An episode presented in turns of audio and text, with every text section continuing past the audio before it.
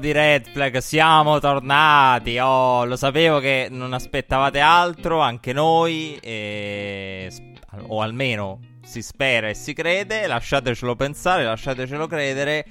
Siamo tornati e siamo tornati per una nuova stagione, puntata 63. Avevo perso il conto, l'ho dovuto anche cercare. Quindi, questo per capire come sia una nuova stagione, non si ricorda manco dove aveva lasciato, no, dove avevamo, la, dove avevamo lasciato me lo ricordo, avevamo lasciato al Super Bowl, al Super Bowl vinto da Kansas City Chiefs. Direi che nel mentre sono successe un po' di cose nel mondo, ma io più che altro andrei a capovolgere la domanda e mi chiederei e vi chiederei cosa non è successo in questi mesi, visto che tra una puntata e l'altra di Red Flag c'è stato praticamente tutto, pandemie, Anzi, speriamo a tal proposito, insomma, che tutto il popolo di Red Flag se la sia passata bene in questi mesi, diciamo, non facili sotto ogni punto di vista.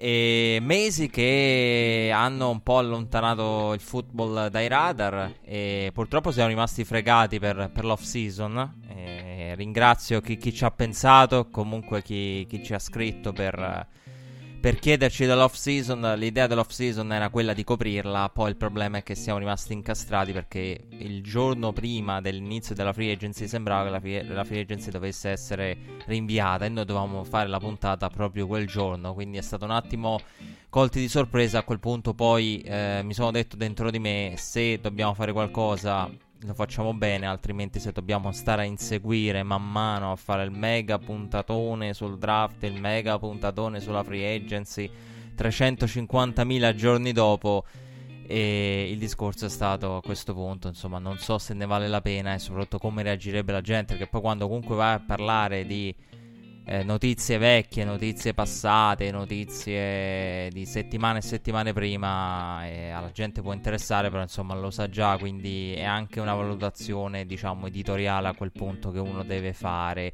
Però siamo tornati per questa stagione, l'avevamo detto che saremmo tornati, confermato il format dello scorso anno, quindi ripartiamo da dove avevamo lasciato, qualunque aggiunto, qualunque nuova idea sarà extra, quindi la base, l'essenza, il DNA di Red Flag rimane questo, poi se ci dovessero essere aggiunte sarebbero parte ehm, di progetti extra, quindi di, di, puntate aggiuntive, cose aggiuntive. La base rimane questa, la base, il Red Flag dello scorso anno, compatto come, come è piaciuto a molti di voi, perché i pareri sono stati positivi sul format dello scorso anno e quest'anno faremo altrettanto. Sono successe un po' di cose eh, in questi mesi, eh, però il football è tornato, un football che come dicevo, eh, nei tempi della pandemia sembrava lontano, poi l'NFL lo ha riavvicinato e aggiungo grazie a Dio perché ehm, la, la, gestione dell'NFL è stata veramente da elogiare.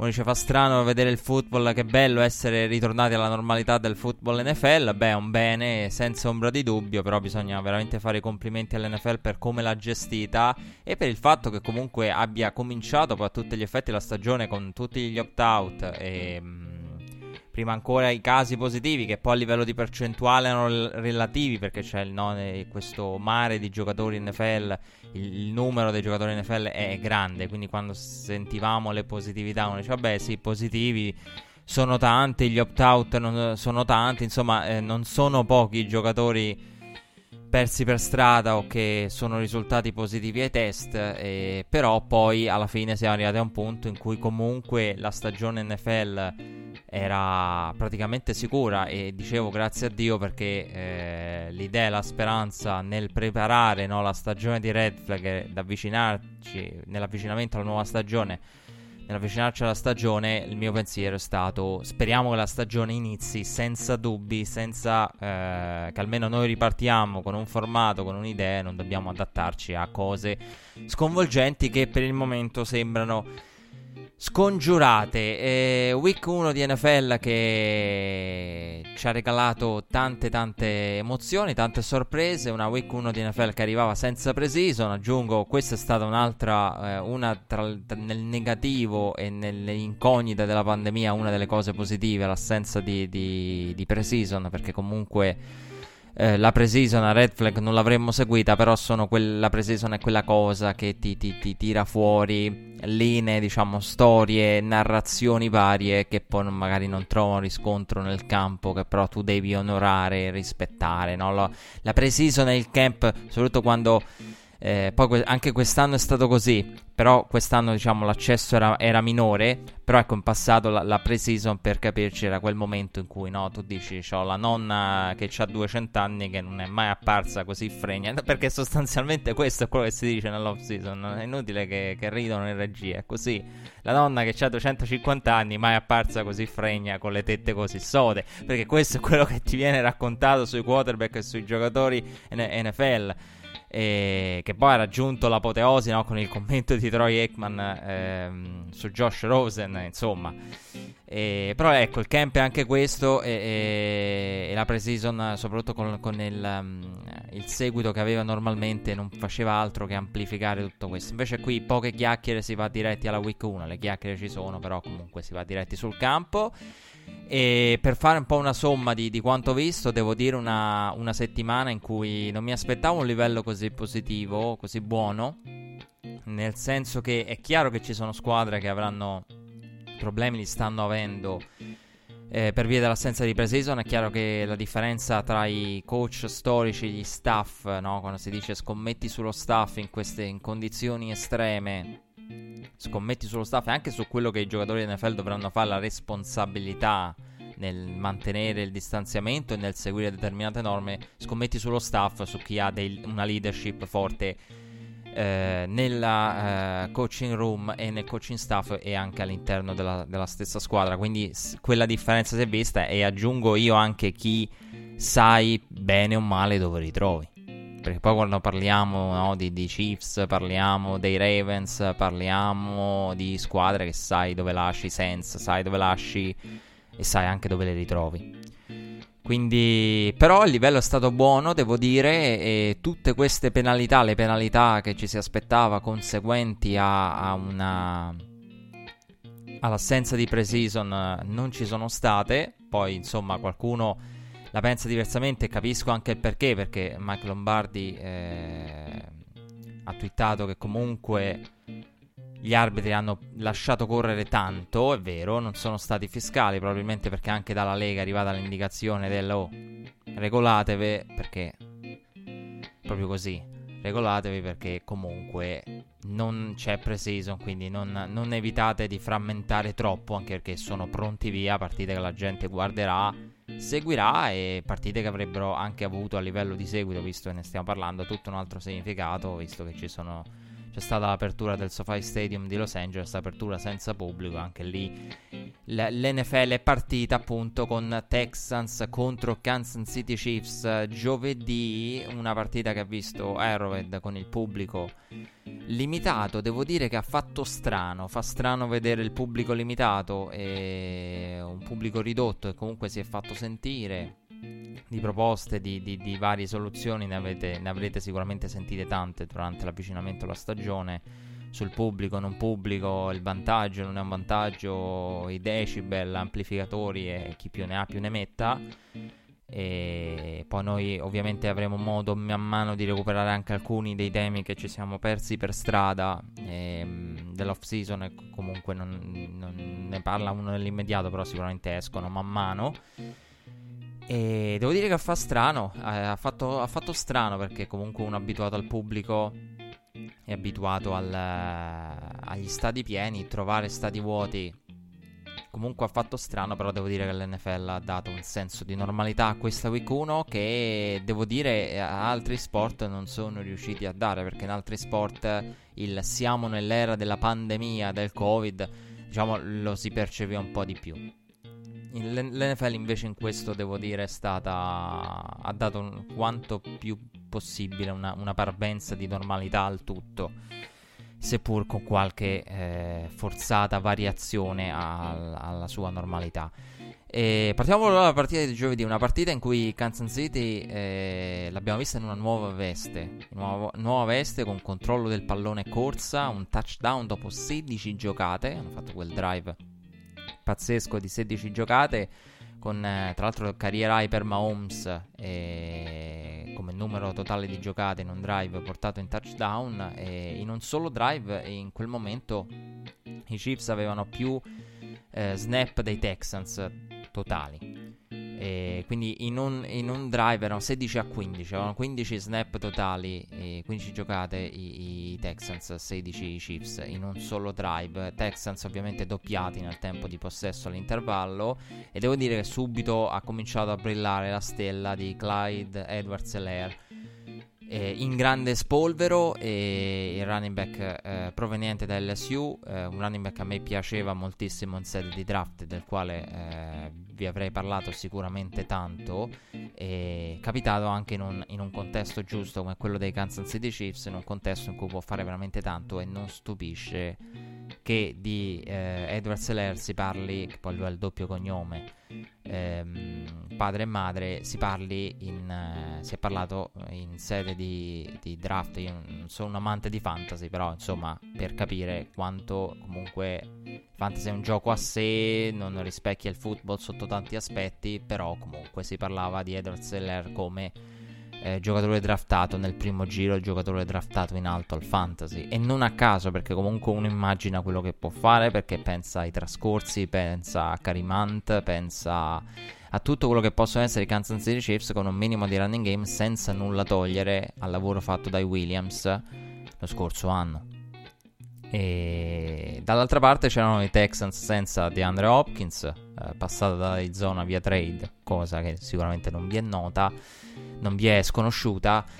E i Texans, devo dire, senza DeAndre Hopkins hanno fatto tanta, fanno tanta, tanta fatica a trovare esplosività. E onestamente non mi ha sorpreso niente perché Kansas City ho detto la, la ritroviamo là dove l'abbiamo lasciata e la ritroviamo con un running back in più a livello offensivo e quindi con una squadra che ha più varietà. Dall'altra parte io dentro di me avevo pensato i Texans eh, rischiano eh, di, di, di, apparire privi di, quello, di quell'esplosività che, che, dava loro di Andre Hopkins e poi famoso, il famoso gioco del domino delle pedine che scalano perché comunque senza DeAndre Hopkins eh, cambia un po' il valore degli altri perché l'anno scorso quanto vi abbiamo parlato soprattutto ne, in, nelle sfide divisionali dell'importanza di, di Will Fuller, è chiaro che Fuller adesso ha un valore completamente diverso e tutto un altro senso, oserei dire. Ha proprio tutto un altro senso senza un DeAndre Hopkins. Con un DeAndre Hopkins accanto, Will Fuller assume tutto un altro valore che adesso non ha. Quindi c'è anche no, l'idea del chi si eleva. E devo dire, eh, oltre alla mancanza di esplosività, hanno tenuto molto bene i Kansas City Chiefs. Anche lì in difesa sapevamo con spagnolo dove l'avremmo ritrovati. Però ha fatto molto bene Snead, il, il rookie defensive back dei Chiefs, scelto al quarto giro.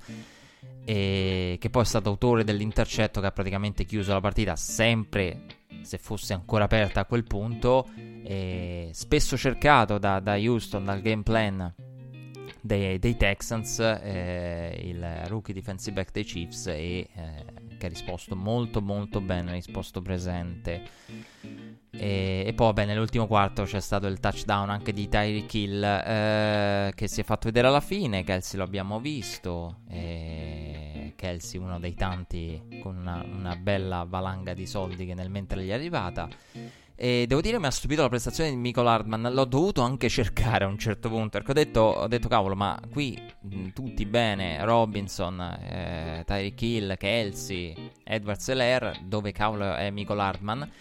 Tant'è che dico, non mi risulta dentro me durante la partita. Ho pensato, non mi risulta che ci siano problemi fisici o infortuni ehm, da parte di, di Michael Hardman limitato a 20 snaps poi totali e ripeto senza dichiarare problemi fisici perché l'ho anche ricercato perché il dubbio è appena veni- venuto quindi più un problema di, co- di condizione di ritmo e che si è visto a parte che mi pare abbia fatto anche una ricezione a un certo punto però per il resto solo come ritornatore Nicole Hardman e ehm, diciamo, ecco, l'unico che non si è messo in luce dei, dei Kansas City Chiefs e poi i Texans, diciamo, hanno accorciato in garbage time. E dicevo, non mi, non mi ha sorpreso Kansas City, una grande squadra, una grande compagine che le, le, statistiche avanzate danno come favorita ad avere il miglior record, anche più dei Ravens. Ha visto la partita avrà notato quella statistica di Pro Football Focus. E aggiungo, eh, non mi ha sorpreso nemmeno Houston perché io me l'aspetto una squadra anonima.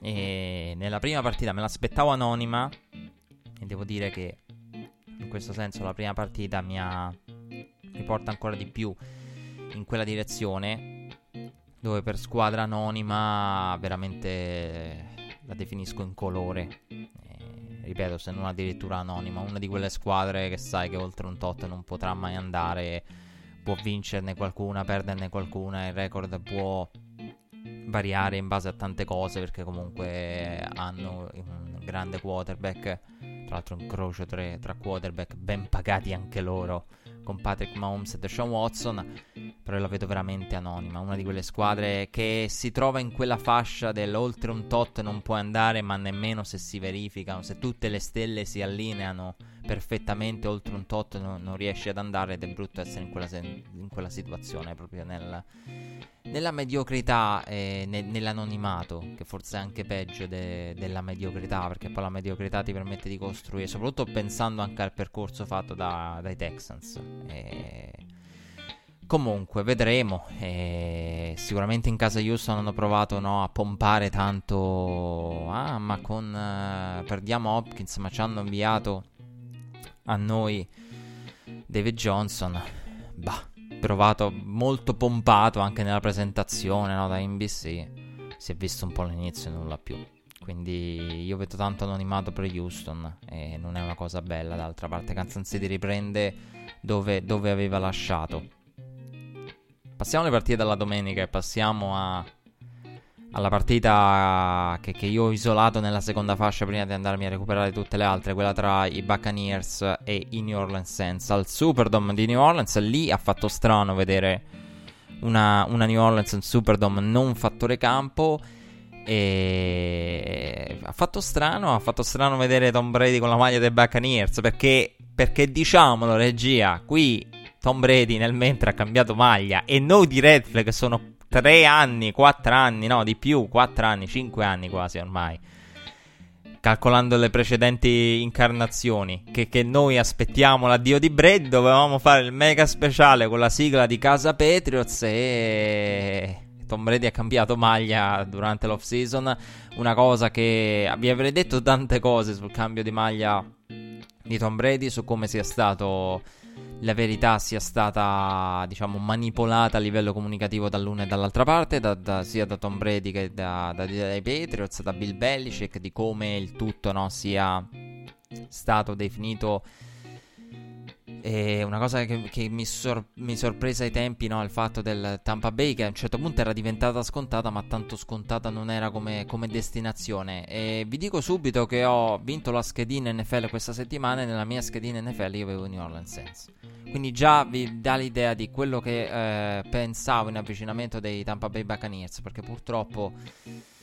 Eh, secondo me io non me l'aspettavo contender, credo che già si possa ridimensionare. Insomma, quando dicevano durante la diretta finale di NFC, queste due squadre potrebbero incontrarsi. Beh, Tampa Bay deve cambiare tanto e deve ingranare e ingranare anche parecchio bene per poter arrivare a fare una cosa del genere, arrivare alla, alla finale di conference. Però già l'idea, l'idea, che mi sono giocato i senza è perché ho pensato dentro di me, i Buccaneers, tutti la gente si giocherà Brady, Brady, Brady, quando una squadra che dovrà essere collaudata, rodata, testata, dovranno adattarsi quindi sense ben quotati me li prendo volentieri.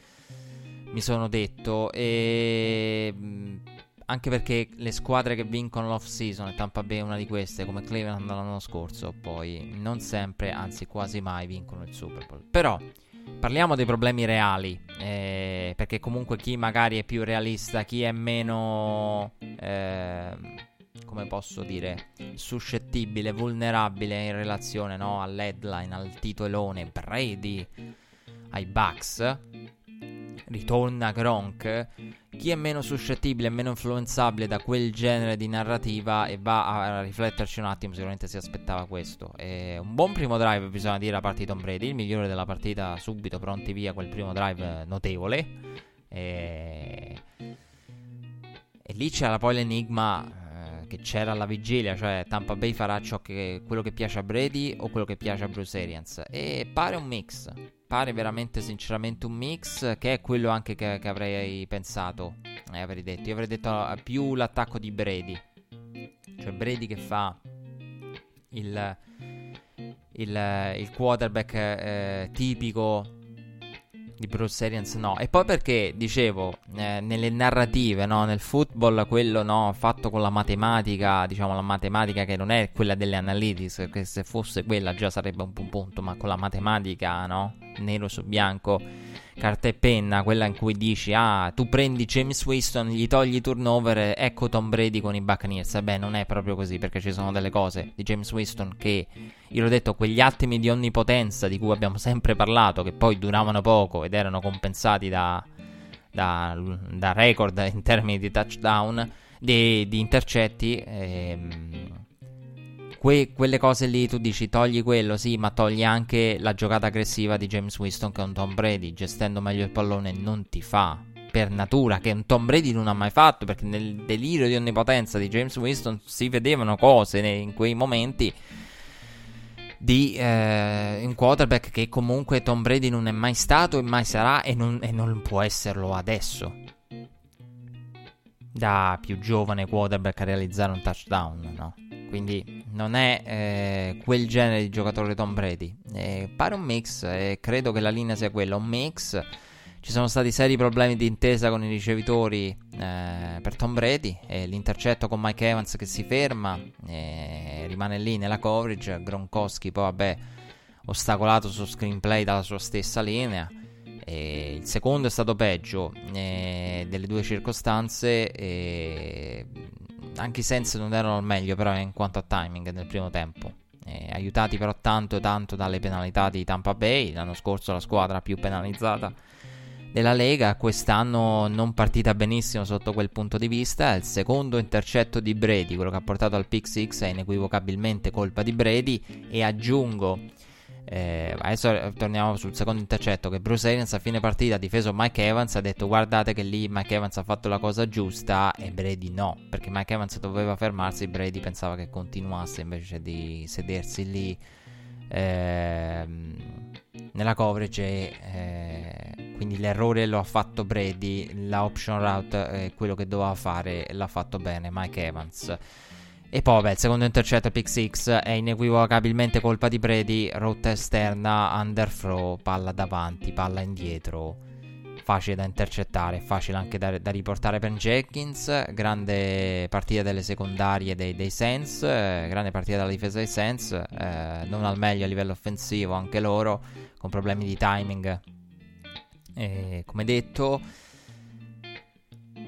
E, però difese sul pezzo, difese sul pezzo fino al big play praticamente per Jared Cook, eh, quello il, um, che, che, poi ha aperto la strada per il più 14 eh, di New Orleans e poi diciamo Tampa ha sofferto molto co- con la linea offensiva, in grande grande difficoltà Donovan Smith ed era un altro, un altro degli enigmi del, oltre a quello che faranno Tampa Bay come terrà la linea, perché il discorso è anche quello, no? ci sono degli elementi e tu dici come si comporteranno gli elementi e Donovan Smith non è che abbia brillato, anzi, come uomo di riferimento a proteggere Tom Brady.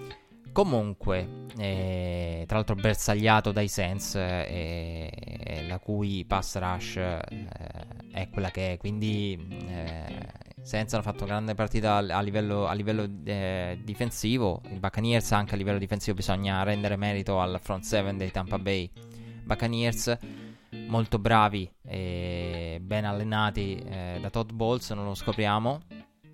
Diciamo che dopo questa, dopo questa, partita Tom Brady si rende conto che intanto deve lavorare con i ricevitori per avere una maggiore intesa, deve entrare anche lui meglio nel, nell'attacco assieme agli altri, deve chiedere meno a Gronkowski, deve chiedere meno a Gronkowski perché a un certo punto ha buttato una palla in triple coverage, Gronkowski aveva due uomini addosso, il terzo che arrivava, la, ha buttato una palla eh, sulla sim di Gronkowski, non so, pregando eh, che Gronk si, si, si arrampicasse su qualcuno stile corda del wrestling, non lo so, per prenderla. Quindi mh, lì ha chiesto tanto un Gronkowski che non è apparso per nulla brillante, però insomma è fermo da un anno, quindi il giudizio su Gronk, su Brady lo rimandiamo. Però diciamo ecco che Brady esce da questa partita consapevole che ci sono problemi di linea eh, che poteva temere e adesso li ha visti e magari con la consapevolezza di avere le armi in attacco ma anche una grande grande difesa alle spalle che, che può aiutarlo tanto perché comunque Tampa Bay la difesa ha tenuto poi insomma la partita è scappata di mano intercetti e tutto quanto però eh, New Orleans l'ha vinta e l'ha vinta bene quindi questo è stato l'esordio di Tom Brady con un'altra maglia che av- avrà sicuramente fatto strano a molti di voi come è apparso strano anche a me. È quasi surreale da pensare. Ancora devo realizzare questa cosa in realtà. Ecco che non mi ha fatto, st- mi ha fatto strano fino a un certo punto. Comunque. Eh, Seahawks at Falcons, una bella bella partita da vedere, un Russell Wilson sugli scudi in forma MVP, Falcons che sono apparsi a tratti bene, più quelli della seconda metà della scorsa stagione che della prima metà della scorsa stagione, che già segnale migliore, però Seattle è stata veramente superiore nei momenti decisivi con il fake punt con fumble, il, il sack su quarto down. E per i Falcons uh, ci sono state delle imprecisioni difensive dall'una e dall'altra parte perché comunque ingenue in alcune circostanze il touchdown di McAlf mi viene in mente difesa dei Falcons. Mm, ecco, dei salvabili per i Falcons c'è senza dubbio la, la, prestazione di Todd Gurley che più che la prestazione in sé non è apparso tanto male fisicamente, il che è una cosa positiva per, per i Falcons. E Seattle anche qui il coaching staff, le squadre che sai dove lasci, sai dove trovi, anche questa è una partita eh, che sicuramente qualcuno di voi ha giocato e anche raccolto eh, partita divertente, però devo dire una delle più divertenti da andare poi a, rip- a ripescare, a vedere. Eh, Browns Ravens per nulla divertente invece con eh, i Ravens che anche, anche qui, solito discorso, ripartono da dove avevano lasciato, anche se un po' in maniera diversa. E Baker Mayfield intercettato e quarto down non convertito da Cleveland subito nelle prime fasi, e, il che apre no, la strada ai Ravens. È solito problema di turnover per Cleveland. Tolto qualche catch di Njoku, veramente poco si è visto a livello offensivo. E Chubb ha brillato in un'occasione. Per il resto, Baltimore, una delle partite meno produttive eh, per la corsa dei Ravens eh, a livello numerico, perché c'è anche questo fatto, però la natura del match era particolare. C'erano tante tante finestre per lanciare per Lamar Jackson. Quindi uno dice: Sì, non hanno corso. Mi- forse la partita con me- le, me- le rushing yards più basse da quando c'è Lamar. Eh? O dalla Mar più recente, però comunque non c'è stato nemmeno bisogno. Cioè, hanno veramente aperto in due Cleveland con una delle migliori prestazioni aeree di Lamar Jackson. Che lancia, lancia bene. Eh, Andrews, protagonista da subito. E per i Browns sono d'accordo con l'idea del non si vede, sembra di rivedere sempre i soliti Browns eh, dell'anno scorso, dove a un certo punto uno dice sì, Fred Kitchens male allenati e tutto quanto, però la, l'arrivo di Stefanski per il momento non pervenuto, record di palloni sporcati dalla linea avversaria. Baker Mayfield che soffre e in questo momento ha grosse difficoltà a far passare il pallone al di là della line of scrimmage. In diverse circostanze ha sofferto. Come detto, non una partita incoraggiante per Cleveland, però servirà insomma a vedere l'evoluzione, il futuro, come faranno questi Browns. Anche perché, ripeto, c'è una squadra da una parte, i Ravens, che sai dove la lasci, dove la ritrovi e che potenzialmente la mia potenziale, eh, scusate il gioco di parole, la ripetizione favorita di quest'anno. Quindi se dovessi farvi un pronostico nella puntata 1 di Red Flag vi direi è difficile ripetersi, altrimenti dire Chiefs a quel punto automaticamente i Ravens sono una squadra che hanno tutte le squadre, quelle che rivedremo e rivedremo nella Final Four dell'NFL. Insomma, bene o male, vedremo barra rivedremo, le conosciamo.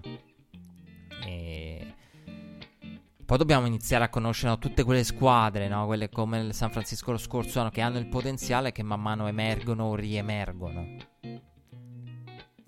E, poi diventano fattori importanti, no? anche le, le, Tennessee che trovano strada facendo un'identità che all'inizio non avevano, parlavamo prima di identità, un'identità che tante squadre devono ancora trovare, ne abbiamo parlato prima a proposito dei Bucks e anche i, Cleveland Browns sicuramente l'identità la devono trovare e proprio perché diamo tempo a Stefanski per, per farsi vedere perché per, per il momento non l'abbiamo visto e molto bene Lamar Jackson, molto bene Lamar Jackson, ha fatto veramente una grande partita. Per quanto riguarda il gioco aereo, come detto, Gel- i Jets contro i Bills, eh, Jets che eh, affrontavano i Bills, eh, Bills una delle squadre molto attese, molto discusse, con molto hype. Eh, devo dire bene Josh Allen nelle giocate fuori dalla tasca per i ricevitori, tutta l'attenzione mm, era per Stephon Diggs. l'attenzione diciamo mediatica però poi John Brown ha brillato e ha ricordato a tutti di essere stato uno dei eh, punti di riferimento per Josh Allen la scorsa stagione di esserlo tuttora e dall'altra parte Jets eh, pochi segnali incoraggianti in questa stagione che, che, che con uh, il, il neo arrivato, ormai non più neo arrivato ma arrivato da un bel po' Joe Douglas che si trovano a dover valutare seriamente Adam Gaze. I segnali per il momento non sono positivi come un anno cruciale per, uh, prima parlavamo dei Browns, Baker Mayfield, lo è anche per Sam Darnold perché questo è l'anno in cui devono elevarsi, no? Il terzo anno in cui se non fai vedere qualcosa, no? La famosa regola che dice a, un certo punto o tiri fuori quello che hai o se non tiri fuori perché non hai. Quindi il discorso vale per Baker Mayfield soprattutto perché comincia a essere no, il Baker eh, rookie sensazionale comincia a essere un ricordo del passato. E Sam Darnold deve, deve mostrare, eh, brutto intercetto, veramente una giocata che non ha senso, contro, ha lanciato contro il proprio corpo, quindi andando in direzione opposta rispetto all'inerzia del corpo alla Mahomes, però se, se non sei Mahomes le, le, probabilità di riuscita di una cosa del genere, che poi lì era particolarmente eh, sbilanciato a livello di, di, corpo, quindi era difficile proprio il, compensare con il braccio no? l'inerzia del corpo. Brutto turnover, poi tra l'altro ricambiato da, a loro volta da, da, dai Bills. Eh, il touchdown di Crowder ha tenuto in partita i Jets, ma mai veramente eh, i Jets sono stati capaci di impensierire i Bills che qualcosina secondo me nella red zone potevano fare meglio, eh, perché sono arrivati a un paio di field goal dalla breve distanza. Potevano fare di più nella red zone, potevano fare meglio. Josh Allen ha usato le gambe, l'abbiamo visto usare le gambe. Però ecco, potevano fare meglio nella red zone, poteva essere un po' più pesante il risultato e io comunque una partita abbastanza netta il divario tra le due squadre che eh, si è visto e non pervenuto Levion Bell, pochissime portate per lui, anche infortunato e ritira fuori la famosa polemica sull'infortunio, non infortunio, chi lo sapeva, chi l'ha nascosto e tutto quanto con Adam Gates, spero di no però. Anche questo c'è stato nell'off season e Levion Bell è un, a- è un altro che am- nell'ambito Jets si comincia a dire ma perché non ce ne siamo liberati in realtà la risposta c'è, però comunque per capire cosa pensano i tifosi dei Jets su Levion Bell. E Raiders at Panthers l'esordio di ah precisiamo una cosa sicuramente commetteremo tanti errori i più comuni della stagione. Regia annotate per favore i più comuni della stagione saranno dire Oakland Raiders invece di Las Vegas Raiders e eh, dimenticarsi del, della rimozione del nome di Washington. E quindi non, non, ci fate caso, cercheremo di starci attenti. Però è un classico de, di quando ci sono relocation o cambi di nome. O cambi di, o rebranding di, di franchigie eh, in America. È un classico. Quindi. E Las Vegas Raiders in trasferta a Charlotte contro i Panthers, come detto, molto bene Jacobs, ha fatto una grande partita per i Raiders, eh, sia su end-off eh, che eh, dal backfield. Decisiva la sua corsa, eh, poi a tutti gli effetti eh, sull'esito della partita. I Panthers hanno rimontato, erano sotto i due possessi, sono portati poi sul più 3, partita veramente divertente, una delle più divertenti della domenica e poi il finale controverso con palla al fullback e non a McCaffrey che stava giocando una buona partita, soprattutto sulle brevi distanze, sulla, in termini di finalizzazione, nel, quando tocca pa- toccava portare la palla per quelle yard importanti. E mm, invece no, palla al fullback invece di far aprire al fullback la strada per McCaffrey decisione controversa, però non me la sento di criticare lì Matt Rule che invece ha con Joe Brady, l'uomo dietro la, l'esplosione di Joe Burrow dell'SU lo scorso anno, grande grande.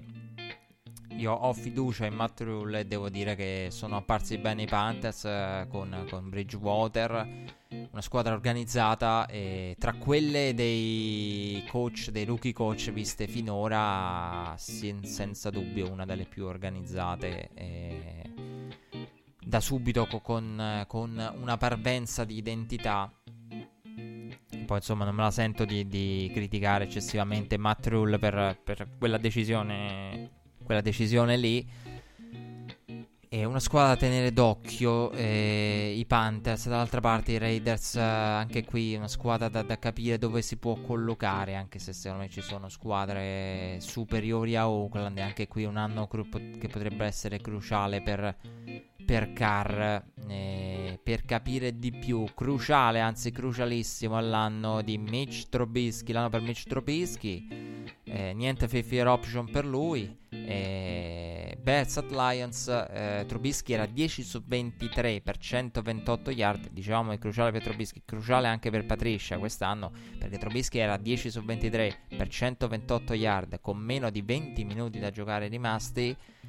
E per Lions si era vista una bella corsa di Adrian Peterson, Lions in emergenza, Adrian Peterson in uscita da Washington e eh, riacchiappato dai Lions, acchiappato dai Lions, ehm, 10 su 23, 128 yard, meno di 20 minuti da giocare rimasti, Detroit che sembra in controllo e poi c'è stata la rimonta targata Graham, targata Miller e una sconfitta pesantissima, pesantissima per, per Detroit con poi il drop vabbè, clamoroso di DeAndre Swift, il rookie per i Lions. E devo dire che mh, è stata pesante la sconfitta per Detroit. La prima cosa che ho pensato è rispetto a quelle che sono un po' le opinioni della stampa americana, io la, la vedo ancora più grave di quella che è la sconfitta dei Lions, perché è veramente una di quelle partite che cambia non le sorti della stagione, però sì, diciamo ci potrebbe stare la retorica del questa è la sconfitta, no, che ti che può costarti il playoff, può costarti la, la, la panchina, no? Se sei, se sei Matt Patricia, può, può essere decisiva. Anche la week 1. Però, me devono farsi delle domande. Intanto sono in difficoltà con le secondarie, si è visto. E ancora una volta i Lions trovano il modo di far apparire bene Mitch Trubisky. E... Però è pesante per, secondo me perché è una di quelle partite che tu pensi non puoi perdere ce l'hai lì. Cioè, nel senso. Non puoi perdere, l'hanno persa. E... Sì, poi hanno avuto l'opportunità di ri-rimontare a loro volta. E... Però grave proprio per il coaching staff. E... Questa è una di quelle partite dove se non la porti a casa parla male veramente per, per l'allenatore. E poco altro da dire. Quanto riguarda Trobisky, da vedere strada facendo perché quel, quella prima parte di partita di Trobisky è il solito Trobisky ed è tutto tranne che incoraggiante.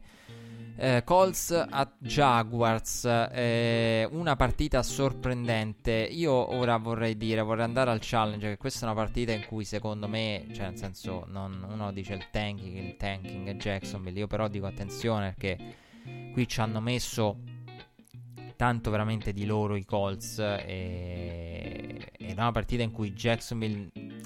Sì, la guardia e dice ammazza che partita di Jacksonville. Quando la vedi ammassata con le altre, quando la vai a vedere singolarmente, dici vabbè, però alla fine i Jaguars hanno capitalizzato su sulla mano che gli hanno dato i Colts. Fondamentalmente.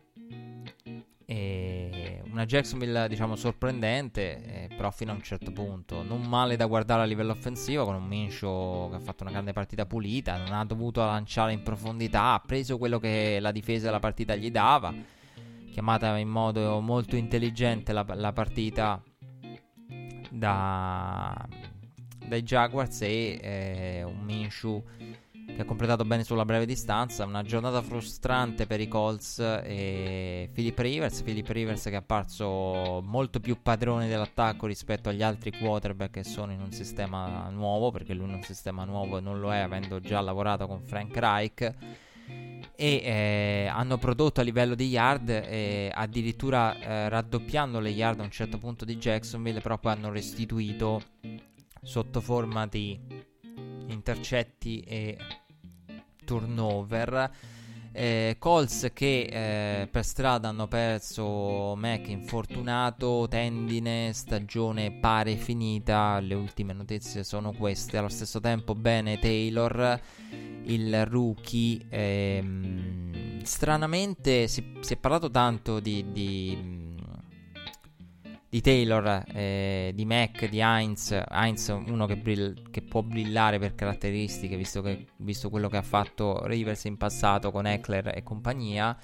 E, ehm, però stranamente Taylor eh, rilegato a un ruolo di secondo piano, se ne parlava tanto, se ne parlava tanto, però si era, Frank Reich aveva messo in chiaro che Mac era il punto di riferimento, il punto di riferimento che salta, però Taylor comunque ha fatto delle buone cose quindi per il momento rilegato a un ruolo di secondo piano, diciamo post camp, adesso la sua opportunità l'avrà senza dubbio causa infortuni. E chi invece ha raccolto bene la propria opportunità in casa Jaguars è CJ Anderson, il rookie cornerback, eh, rookie che è stato decisivo in copertura e sulla giocata finale. Cercato, ha risposto presente.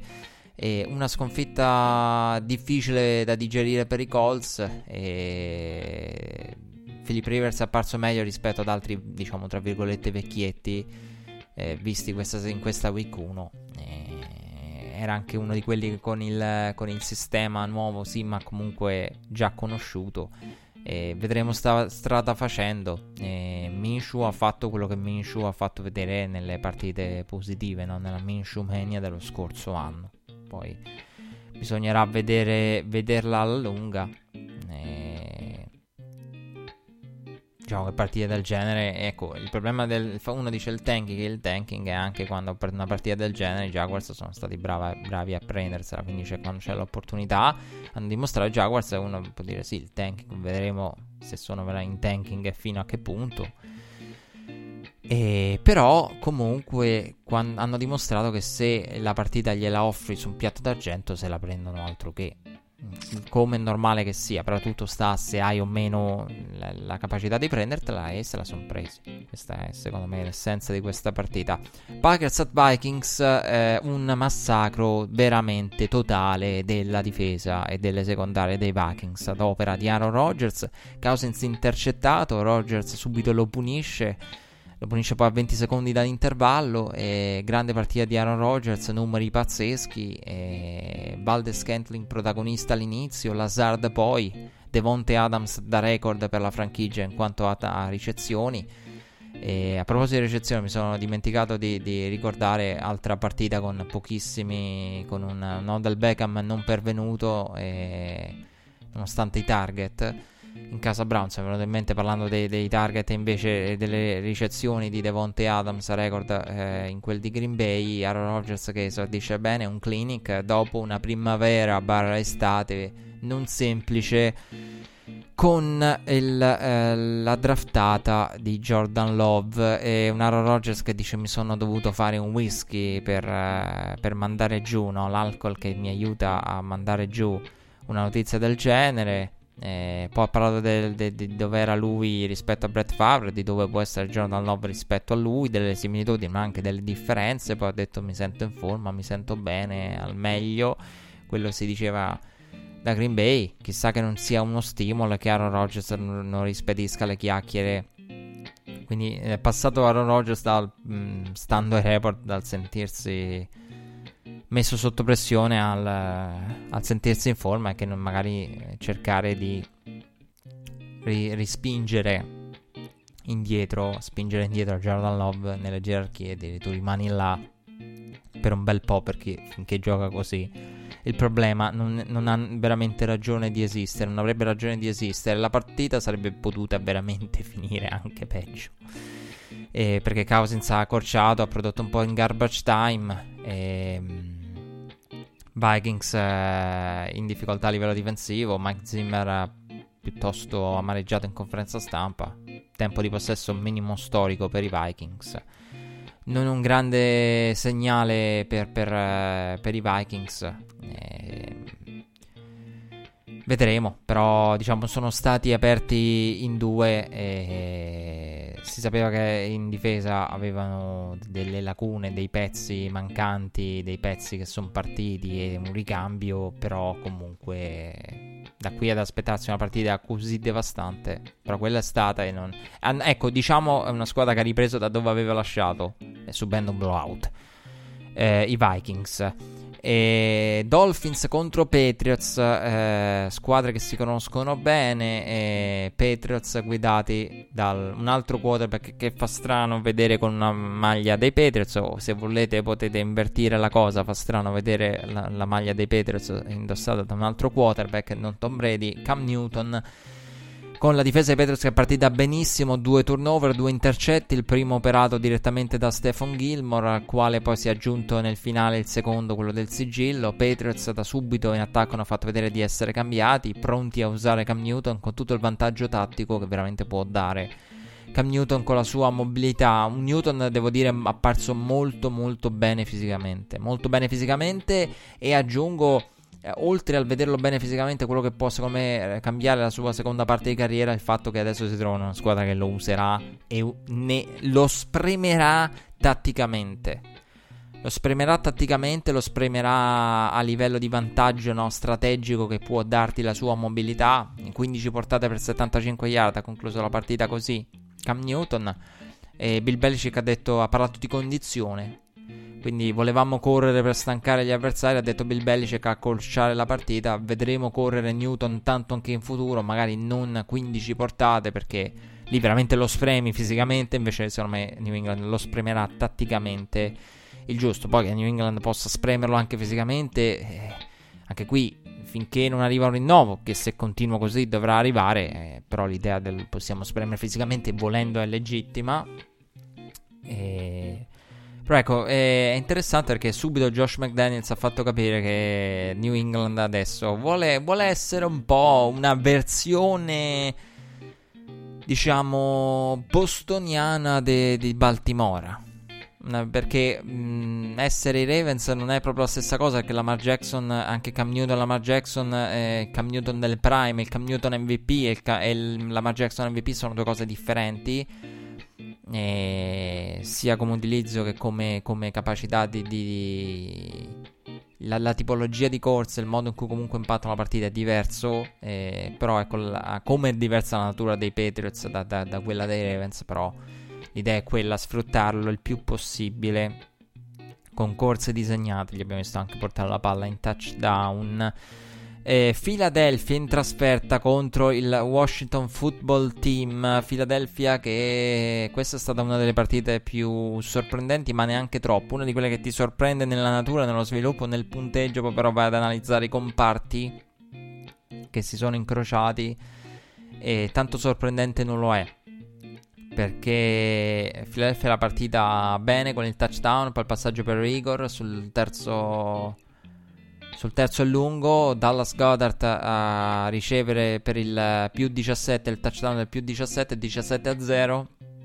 Washington che pensate eh, compare sul tabellone per la prima volta a 40 secondi dall'intervallo con Logan Thomas e poi eh, Carson Wentz viene intercettato due volte ed è sotto continua pressione asfissiante. E veramente assurda da vedere, ma non per, per povero Wentz, ma per povero Wentz che ha dovuto subire, non per la prestazione che ne deriva, ma per quello che veramente ha dovuto passare in quel di Washington, di Landover, Maryland, eh, Carson Wentz, perché veramente lo hanno massacrato, una carneficina Eagles che hanno una linea con assenze, giocatori spostati da un lato all'altro, quindi fuori convertiti e contro un front 7 terrificante e aggiungo fresco di aggiunta al draft di Chase Young, il probabilmente il migliore giocatore in termini di talento assoluto del, dell'ultimo draft e ne avremo parlato in questi termini, ne parliamo ora che lo stiamo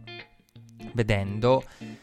E Carson Wentz massacrato, ha subito 8 sex dal, dallo 0 a 17 di parziale in favore degli Eagles, 27 punti consecutivi di, di Washington eh, con Haskins che fa il suo, eh, non l'ha più, non l'ha vinta sicuramente Dwayne Haskins, eh, questa partita ha fatto proprio il minimo indispensabile, una prestazione che andrei a collocare tranquillamente no? tra il 5,5 e il 6 una vittoria in division per Washington eh, che cambia un po' la narrativa perché altrimenti si sarebbe parlato di tutte le difficoltà, un'estate veramente difficile e interminabile, perché veramente una delle squadre che non vedeva l'ora secondo me di far parlare il campo nel bene e nel male era Washington perché tra i problemi con il nome, la...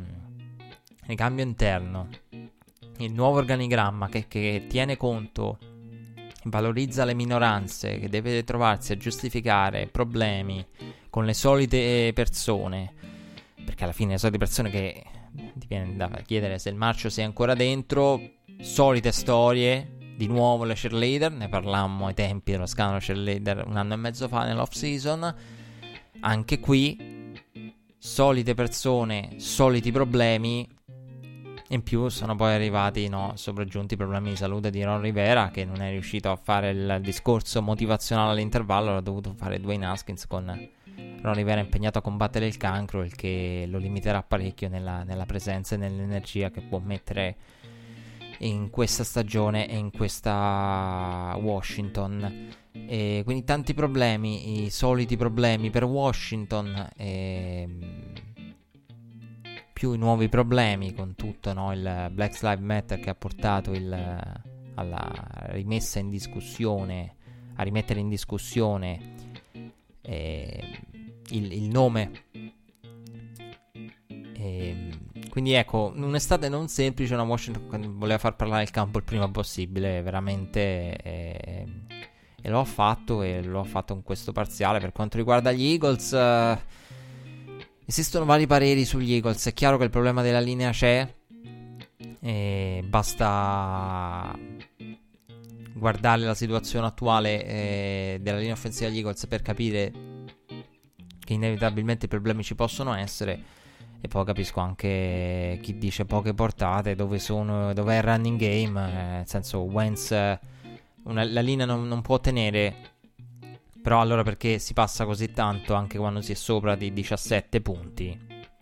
Perché non si trova una, un modo di, di, evitare a Wentz questa, questa carneficina? Perché veramente 8 sex massacrato e arrivavano veramente da tutte le parti a tirarlo giù.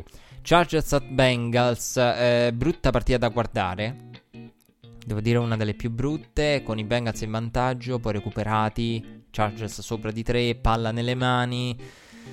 Eh, di Joe Burrow a quel punto eh, la prima scelta assoluta Joe Burrow che porta il drive nella metà campo avversaria inguardabile mamma mia lo shovel pass intercettato. Una giocata oscena. Qualcuno diceva perché al college sei abituato a farlo il problema della fine NFL c'è cioè Ingram che ti arriva a tutta velocità contro che ti fa anche un pochino paura. Quello senza dubbio però, eh, vedere uno shovel pass intercettato in quel modo fa anche abbastanza ribrezzo e, però devo dire, eh, qui aveva tutte le giustificazioni. Mm, è chiaro, stanno tutti nella stessa situazione. Che qua le carte in tavola, il tavolo è da gioco lo stesso per tutti, quindi senza precision. Però è chiaro che per i rookie, per un jobber, può essere difficile ambientarsi perché comunque avresti avuto una precision di partite che non hai. E qui ti trovi comunque sotto di 3 a mostrare anche una, una buone cose in, uh, in, fase clutch perché comunque eh, ha portato il drive nella metacampo avversaria poi eh, c'è stato la um, figo sbagliato che avrebbe potuto regalarci no, Joe Burrow all'overtime la prima da partente NFL e poi la flag vabbè che aveva nella giocata che avrebbe potuto regalargli potenzialmente la vittoria con il, la pass interference offensiva di, di AJ Green. Vabbè, qualcosina l'ha sbagliata anche lui eh, su, su un passaggio per Joe Mixon, non proprio preciso a un certo punto. Eh, però mh, mm, diamogli tempo, anzi eh, dispiace per quel field sbagliato perché avrebbero meritato quantomeno eh, l'overtime i Bengals e per i Chargers tante incognite, la gestione di Anthony Lynn e forse anche il soffitto che hanno con Tyro Taylor. Vediamo fino a che punto, eh, fino a che punto vedremo Tyro Taylor e quando poi saranno la volta di, di Herbert per, per, provare a vederlo, insomma. Anthony Lynn ha detto a Tyro Taylor sei tu il partente, e glielo disse anche no, Hugh Jackson ai tempi con Baker Mayfield. Vedremo, vedremo. Eh, però qui siamo al solito discorso che facevamo mesi e mesi fa. Sembrano veramente essere innamorati di Tyro Taylor questi Chargers. Quindi per il momento vedremo. Però è chiaro che è una squadra che ha un ceiling visibile. Quella che abbiamo visto domenica almeno. E Cardinals at 49ers, una squadra il cui ceiling invece si è alzato parecchio. Sono i Cardinals con le aggiunte estive, i rinnovi, una bella partita eh, da parte di Arizona. Arizona che tiene botta a San Francisco no, non è una novità, perché ha dimostrato anche lo scorso anno di essere in grado di farlo. E San Francisco che, ha, che ha, aveva solo eh, con soli tre quarterback hits, Arizona che si libera bene del pallone con eh, l'attacco di Kingsbury e Kyler Murray, Niners con eh, 40 yard totali prodotti dai ricevitori, molto molto poche. Jimmy G un po' impreciso in diverse circostanze, Kittel chiamato veramente agli straordinari in questa partita per poter eh, produrre. Poi nel finale per i Cardinals si è visto anche eh, di Andre Hopkins eh, non sono apparsi benissimo i 49ers però qui mi sento insomma di dire che vedremo sicuramente crescere San Francisco. Eh, sicuramente in difesa non ha non ha brillato non ha messo pressione a Kyler Murray però è una di quelle squadre in cui secondo me ritorneranno a a far vedere un buon gioco, soprattutto a livello offensivo. E... Però sì, è stata una partita in cui oggettivamente San Francisco è sembrata umana, cosa che lo scorso anno non è sembrata. L'anno scorso era, davano l'impressione di essere una potenza. E anche se qui dovremmo capire bene perché la division è molto particolare, una division di cui fanno parte anche i Los Angeles Rams che hanno vinto nel Sunday Night contro i Cowboys con i Rams subito a segno nel primo drive, da subito apparsi come quelli più quelli di due anni fa che dell'anno scorso, il che è un segnale positivo, un coaching di, Me- di McVay che ha impattato la partita con tanti passaggi creati dalle chiamate, dal design, eh, dallo schema, e, dagli screen e le, la palla che usciva dalle mani di Goff proprio subito senza dare opportunità ai Cowboys. E ha risposto presente anche il, il running game con Malcolm Brown presente, presente anche nelle conversioni dei terzi down C'era la, la, curiosità di vedere il nuovo tandem con Malcolm Brown, eh, uomo di peso, nel, nel, sostituire quella che era la presenza fondamentale due anni fa e poi riconoscibile dopo di Todd Gurley. Cowboys che hanno invece a loro volta fatto bene con i running game. Devo dire, un buon. Eh, più che i running game dei Cowboys, mi ha eh, sorpreso in positivo la condizione di Ezekiel Elliott. Che è sempre uno no, che inizia per un motivo o per un altro, no? inizia la stagione complicandosi complicandosi un po' la vita, e, però l'ho visto in buone condizioni e Cowboys che hanno avuto le proprie opportunità e fino a, alla curiosa scelta di non calciare per il pareggio sul meno 3, ma di andare al quarto down, tra l'altro non convertito. Dallas che comunque devo dire eh, dopo ha avuto due possessi offensivi sempre sotto di 3 e in casa Rams segnali positivi da parte del running game, l'abbiamo detto, da parte anche di Cooper Cup, i Rams visti al meglio, e che poi Rams al completo insomma non, non, non sfigurano mai, ecco.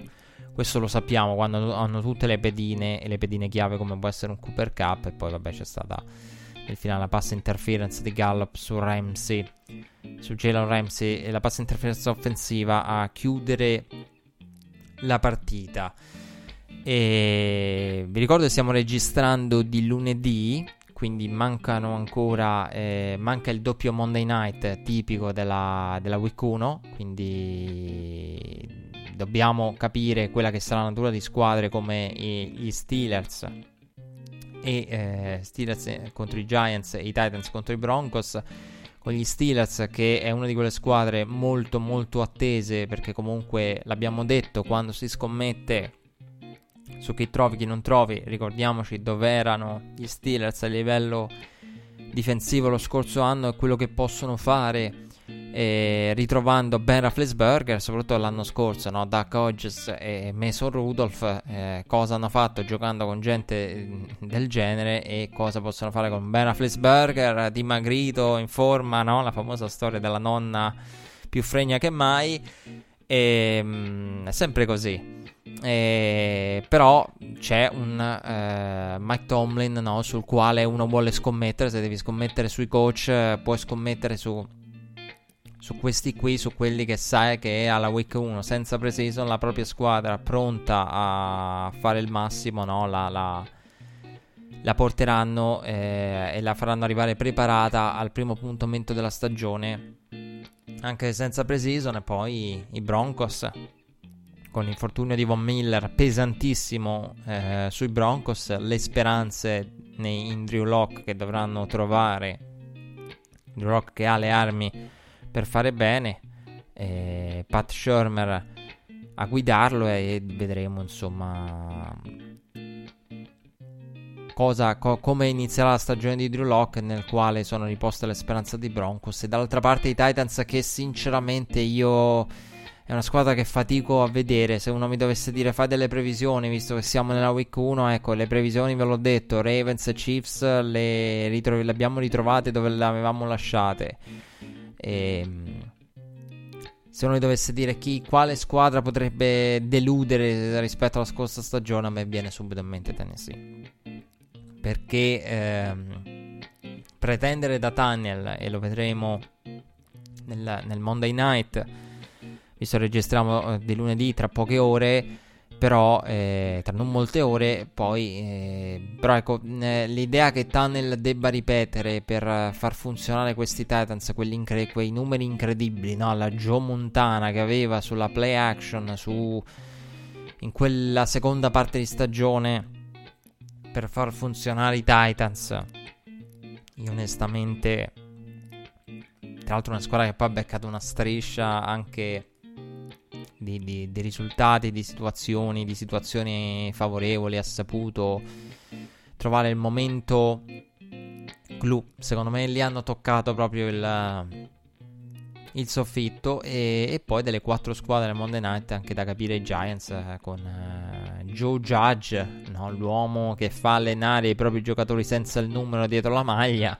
dalle storie alquanto inquietanti no, sul suo essere old school, eh, che però intanto in un modo o nell'altro eh, ha tolto la possibilità di allenare a, a gente come Eric Biemiani, che abbiamo visto, eh, raccontava Collinsworth, un Biemiani che comunque ha detto, vabbè dai, per, per come è andata l'anno, la pandemia è trovarsi un nuovo team, tra l'altro con record perdente, perché chi ti viene ad assumere ha sicuramente un record perdente, non un record positivo, no? ti ritrovi con un nuovo team, record perdente, una pandemia senza precision, è una situazione nella quale sì, vuoi trovartici perché comunque vuoi diventare capo allenatore, vuoi prendere in mano la squadra, però non, eh, alla fine no, dici vabbè dai, eh, guardo il lato positivo, mi è, mi è andata eh, relativamente bene e Dicevo a proposito del, del, della partita dei, dei, Cowboys, mi stavo dimenticando Van Der Esch che, che, deve essere operato e Jarwin fuori per la stagione e poi vabbè Michael Thomas no, che, ha fatto finta di niente però ha riportato un, un, infortunio alla caviglia nella partita contro i Bucks. Di infortuni eh, ne abbiamo visti eh, qualcuno qua e là però non c'è stato un exploit di... Non c'è stata un, un, un, un exploit di di infortuni. cioè nulla in più rispetto a quello che ci si poteva aspettare del comunque le squadre non hanno avuto no, partite intense la, la il, con tanto contatto per entrare no, in football shape. Però devo dire che bene o male gli infortuni sono, sono, stato, sono stati quelli. E, anche in gioco si è fatto male. E mi pare di averli detti bene o male tutti. Me li ero segnati, però ecco. E nulla di particolare sotto questo punto di vista. Devo dire, per concludere, una, una, una week 1 molto molto positiva, eh, divertente da vedere, eh, con un livello di gioco che sicuramente migliorerà, sicuramente può solo che migliorare, no? Il livello di gioco di visto questa settimana, però ecco, è comunque una week 1 senza precision. Mi aspettavo molto peggio. È anche vero che c'è stato da un lato chi cercava di no, fare pubblicità al tutto, dire ritroveremo il football, tutti giocheranno al meglio, tutti al meglio, questi di qua, questi di là, tutti nella condizione della vita. E, e poi chi ha cercato un po' di fare terrorismo del chissà cosa vedremo, sarà una cosa mai vista, uno scempio, una, una, cosa oscena. La Week 1 invece non l'è stata, perché alla fine, ripeto, le sorprese ci sono state, però le sorprese ci sono state nel momento in cui si va, a, guarda- si va a guardare la partita, uno dice sì, vabbè, le sorprese, però le sorprese... Per esempio i Cardinals, i Cardinals hanno vinto contro i 49ers, i Cardinals sono una squadra che l'abbiamo vista ben allenata. Perché poi questo ha mandato il segnale. I Cardinals sono una squadra ben allenata. Quindi che comunque con innesti nuovi e che ha trovato no, la, la, simbiosi perfetta quarterback coach con Kingsbury, Kyler Murray. Ed è una di quelle squadre che tu vedi e dici può fare un upset da San Francisco? Sì, perché comunque contro i Niners se l'ha saputa giocare anche lo scorso anno. Quindi dagli quel qualcosa in più e magari possono fare bene.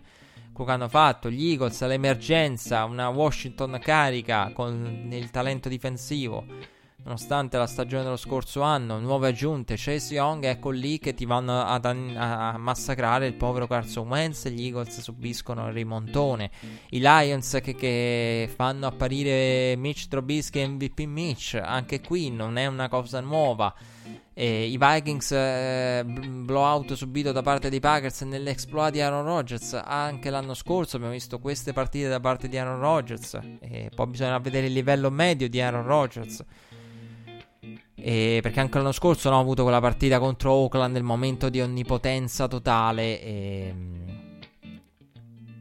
però qui comunque uno dice, vabbè, gu- la guardi e dici, siamo sorpresi che siano stati aperti in due i, Viking, i Vikings. No, che i Patriots siano sempre i Patriots con un nuovo quarterback, Cam Newton, che lo sappiano sfruttare bene. Josh McDaniels è subito a suo agio con un quarterback mobile. Siete sorpresi o lo, lo, lo potevamo immaginare quando poi uno dice Dolphins, i Dolphins potrebbero farlo bene. Eh, per ora, tra l'altro, tre intercetti mi pare abbia. No, due intercetti totalizzati da Fitzpatrick, quarterback dei Dolphins. E poi, insomma, ci sarà da capire quando sarà il momento di tua Togavailoa.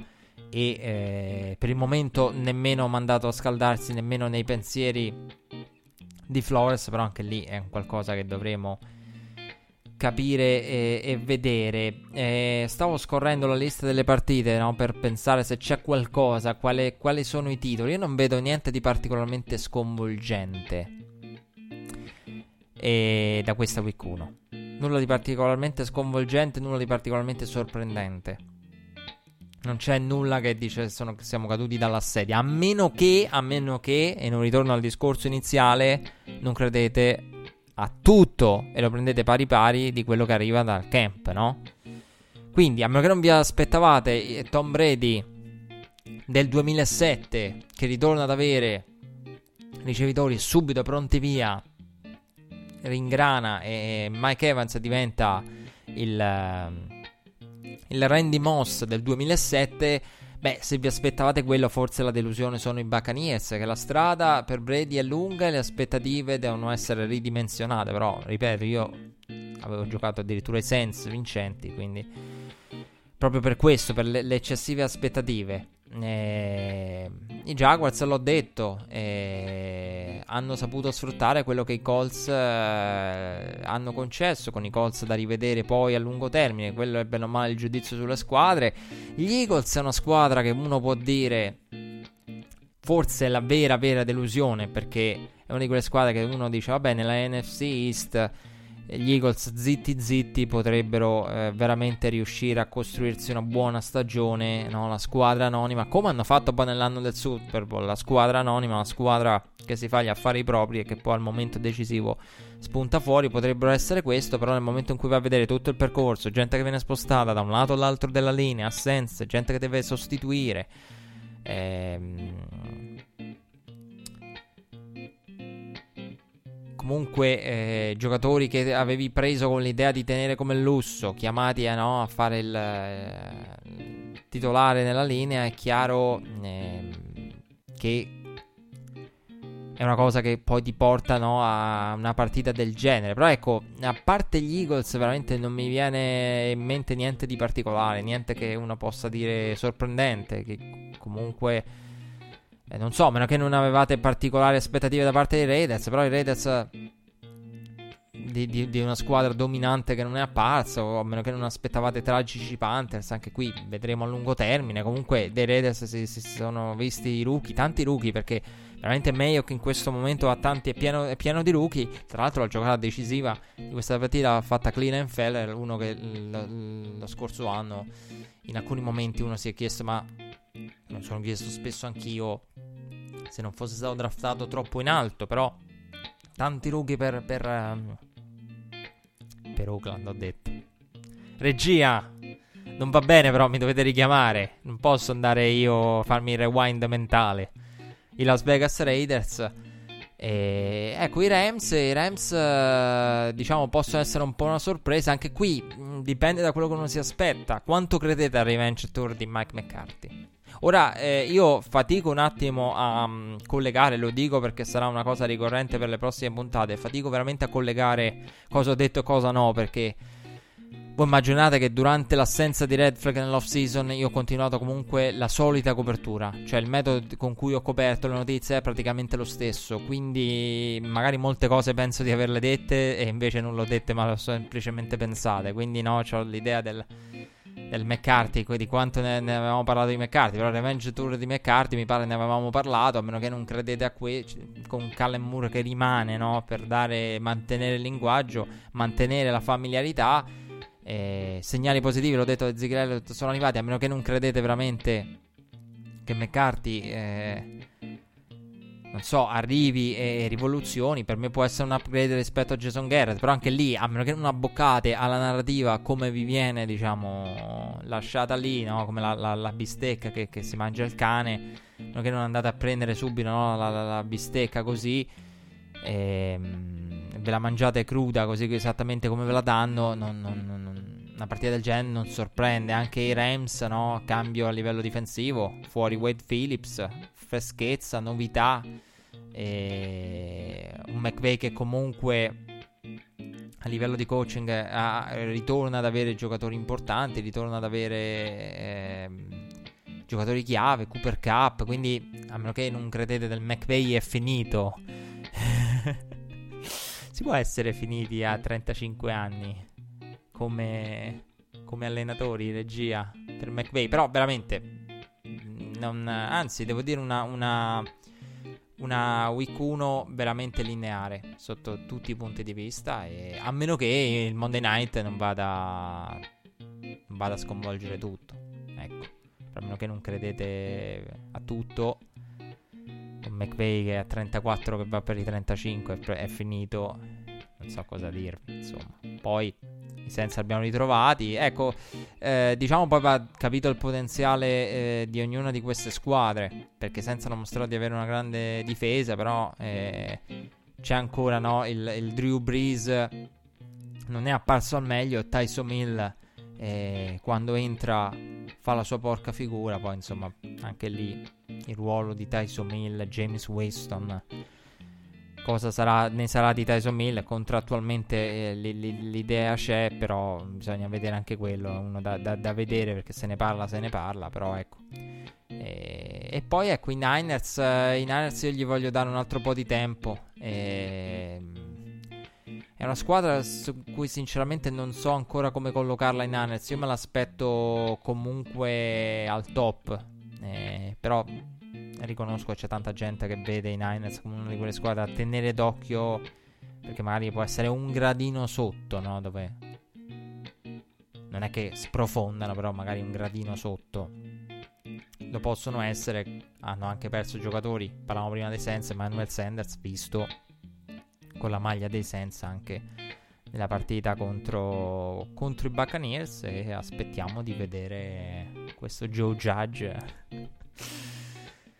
personaggio dalle storie divertenti. È stata una bella prima puntata e Red Flag è tornato. Spero siate tutti felici di questo. L'appuntamento è per la prossima settimana come detto per fare il punto sulla week 2 una week 2 che subito ci proporrà eh, partite interessanti e subito ci farà capire molto su alcune squadre perché i Browns iniziano giovedì contro, contro i Bengals e, e poi avremo de- altre partite importanti con gli Eagles che devono stare attenti ai Rams e Steelers e Broncos che giocano oggi che si rincrociano e poi insomma vedremo Tom Brady in casa contro i Buccaneers e, e, soprattutto credo una delle partite di cartello, se non forse la più interessante, visto anche il, il, il ceiling tangibile dei Chargers, che uno dice sì, divisionale nella seconda fascia domenica la sfida con i Chiefs, e anche soprattutto quella di cui già si sta iniziando a parlare. Quella tra Seahawks e Patriots, con i Patriots in trasferta a Seahawks. I Patriots, uh, una delle, delle sorprese non sorprese, eh, perché cambia il quarterback, ma sai che li trovi lì in un modo o nell'altro. E... Contro i Seahawks per capire veramente le, le aspirazioni del, dell'una e dell'altra squadra e capire dove possono arrivare. Quella sarà sicuramente la partita di cartello della week 2, della quale avremo modo di parlare tra sette giorni. Grazie per essere stati con noi. Grazie per aver ascoltato questa prima puntata. Una nuova stagione di Red Flag è cominciata. Ci siamo. Football è tornato, siamo tornati anche noi. Che bello.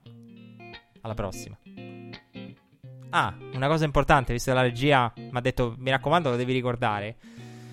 Comunque, la, quando abbiamo finito la, la, la, mm, la stagione scorsa, no? c'era la cosa del cheeseburger, il cheeseburger, che poi mi hanno veramente mi stato chiesto, ma poi che è successo sto cheeseburger? No, alla fine il giorno dopo sono andato a mangiare una carbonara. Abbiamo scelto il Made in Italy, il Made in Rome, carbonara con tutti gli ingredienti proprio romani, la vera carbonara romana. Quindi, cioè, capito? Perché facciamo tanto gli americani, poi però Red Flag siamo italiani.